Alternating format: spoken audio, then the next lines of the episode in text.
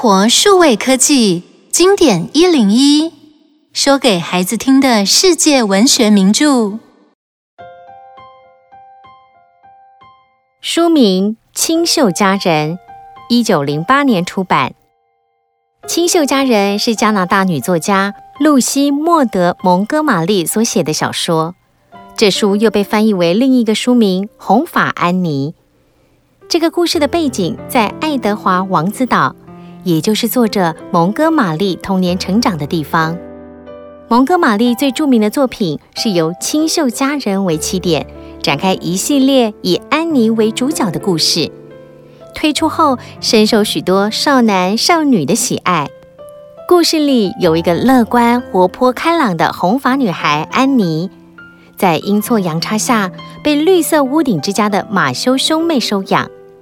天性精怪古灵的安妮，喜欢做天马行空的想象。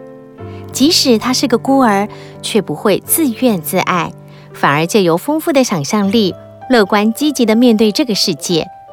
究竟安妮会在庄园里发生什么有趣又感人的事呢？让我们一起听故事吧。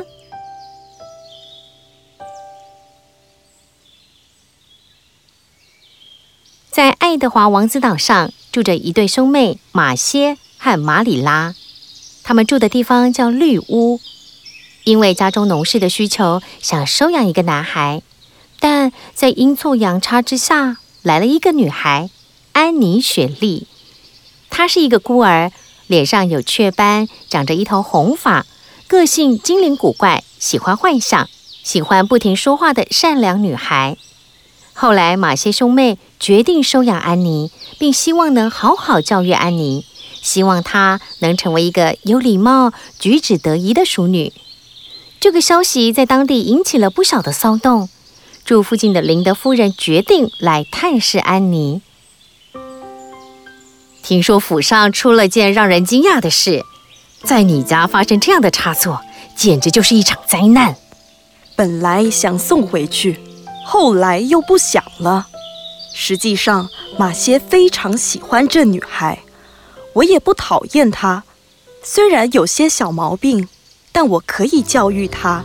她是个特别开朗、可爱的孩子。随后，安妮脸颊红润地从外面跑进来，她不知道有客人在，因此很紧张。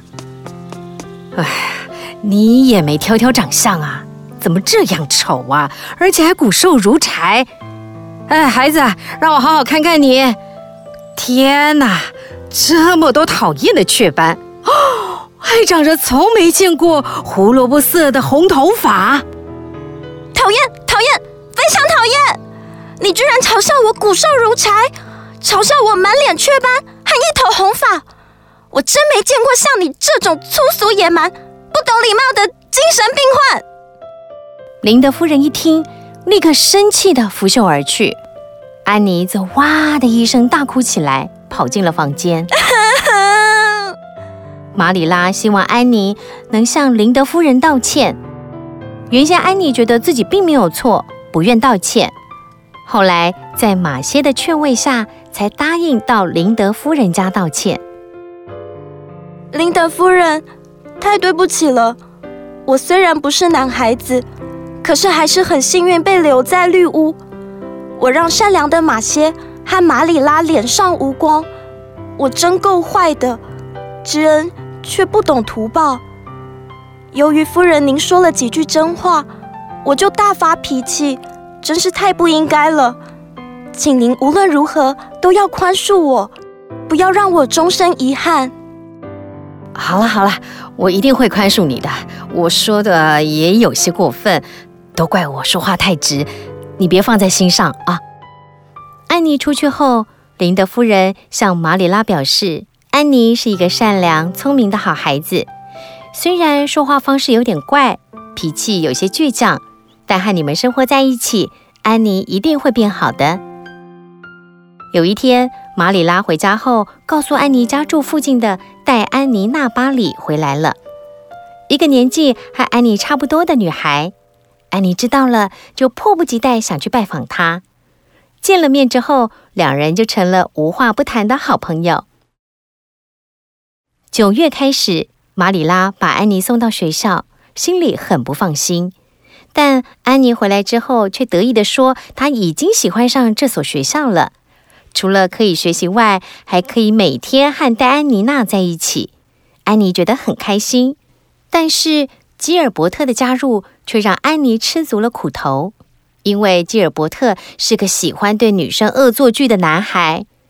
这天午后，每人都在写功课时，基尔伯特拉住安妮长长的辫子，低声说。胡萝卜，胡萝卜！你，你居然敢欺负我，还使用这种残酷的手段！说完后，安妮拿着石板，对着基尔伯特的脑袋啪的狠狠一击，石板也随之断成两截。老师处罚了安妮罚站，从此之后，安妮就对基尔伯特视而不见。一个星期六的下午。马里拉要出去一趟，安妮想邀请戴安妮娜到家中喝茶和吃小点心。他们一边吃苹果，一边聊着学校的事情，两人都非常的开心。接下来，安妮发现了马里拉放在柜子上的木梅露，就问了戴安妮娜：“来来，戴安妮娜，多喝点，不要客气。”“好。”没想到这个木梅露这么好喝，比林德夫人家的好喝好几倍呢。戴安妮娜就这样喝了好几杯，后来实在是太难受了，就告辞回家了。后来安妮才知道，戴安妮娜喝的不是果汁，而是酒。原来是安妮拿错了饮料。巴里夫人非常的生气，不准戴安妮娜和安妮再来往了。安妮很难过。接下来的日子，安妮非常认真的学习。她和基尔伯特在学业上的竞争极其明显，荣誉总是在两人之间转来转去。虽然基尔伯特不断释出善意，但是安妮还是对他非常冷淡。总理来爱德华岛要进行演说，当地大部分的大人都去听演讲了。包括马里拉，家中只剩马歇和安妮。不久之后，戴安妮娜铁青着脸来找安妮。安妮，求求你，快跟我走一趟。米妮得了角膜性喉炎，病得非常重。我父母都去城里了，我一时找不到医生。马歇二话不说的准备马车要去找大夫了。安妮拿着伊皮卡克的瓶子，跟随着戴安妮娜到家中。这病需要大量的热水，快快，赶快加水！我要喂米妮吃伊皮卡克。米妮虽然不喜欢吃药，但是安妮还是很有耐心的喂她吃。当马歇把医生带来时，已经是凌晨三点了。这时，米妮的危险期已经过去了。巴里夫人因为安妮救了米妮，原谅了安妮之前做的事。并允许戴安妮娜可以继续和安妮做朋友。戴安妮娜家举行了一次社交性的聚会，只有班级的女孩子才拥有这个资格。聚会的气氛非常活跃，大家玩起了挑战游戏。乔奇得意地在围墙上行走，安妮不甘心地说：“哼，在又低又矮的围墙上走，没什么大不了的。”有人还可以在屋脊上行走呢，简直不能让人相信！有人能在屋脊上行走吗？至少你不可以。要是我可以呢？那就请你走走看吧。你不服，就试着爬到巴里家厨房屋顶的屋脊上看看吧。安妮听完，脸色都变了，但话既已说出口，就没有选择。于是，安妮就沿着梯子爬上了屋脊。当安妮开始行走时，就已经往下摔到地面上的常春藤中了。因为这次的意外，安妮在家中休养了七个星期。虽然很担心课业，却也无可奈何。当安妮再到学校时，新来了一位斯蒂西老师。她是个通情达理、性格开朗的女性。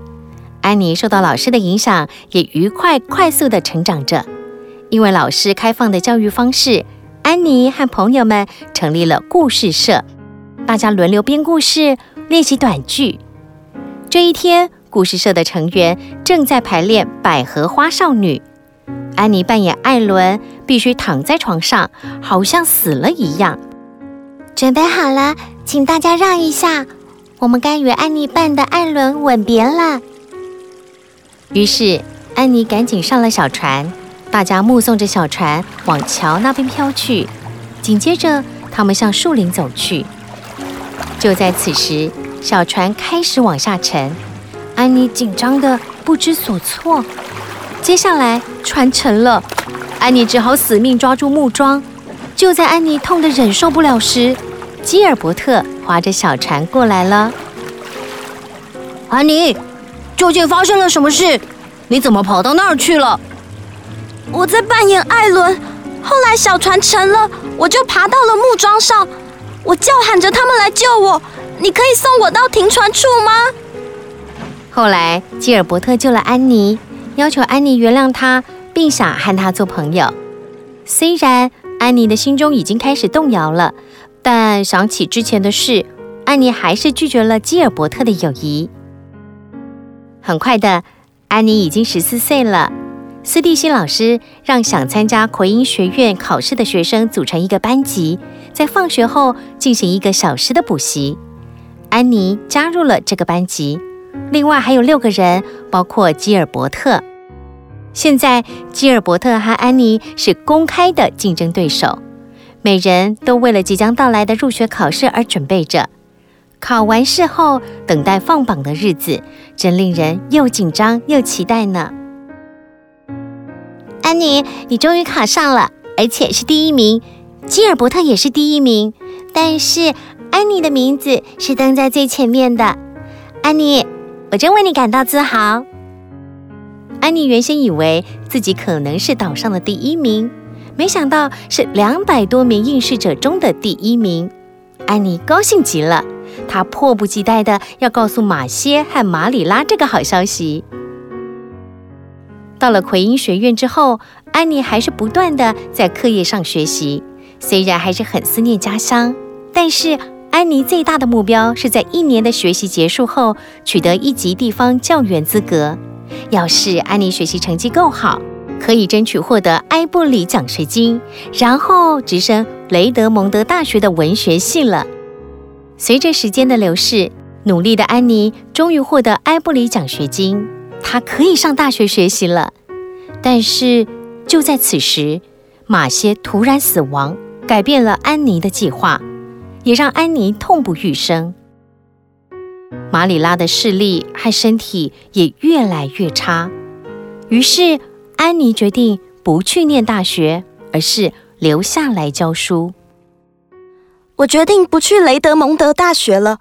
您辛辛苦苦抚育了我这么多年，现在您有了困难，我是不会丢下你一个人不管的。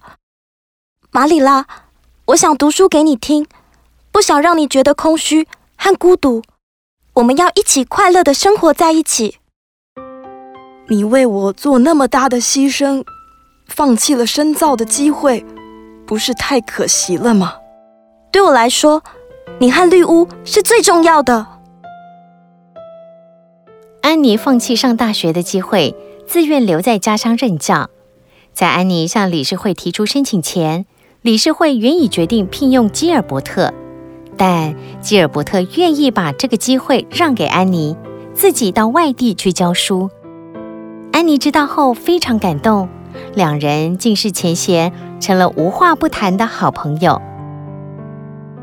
想一想，小朋友，故事中的安妮如何从一个孤儿变成一个人见人爱的人？她如何克服自己本身的缺点，找到人生的方向？安妮有哪些优点值得你学习呢？说说看哦。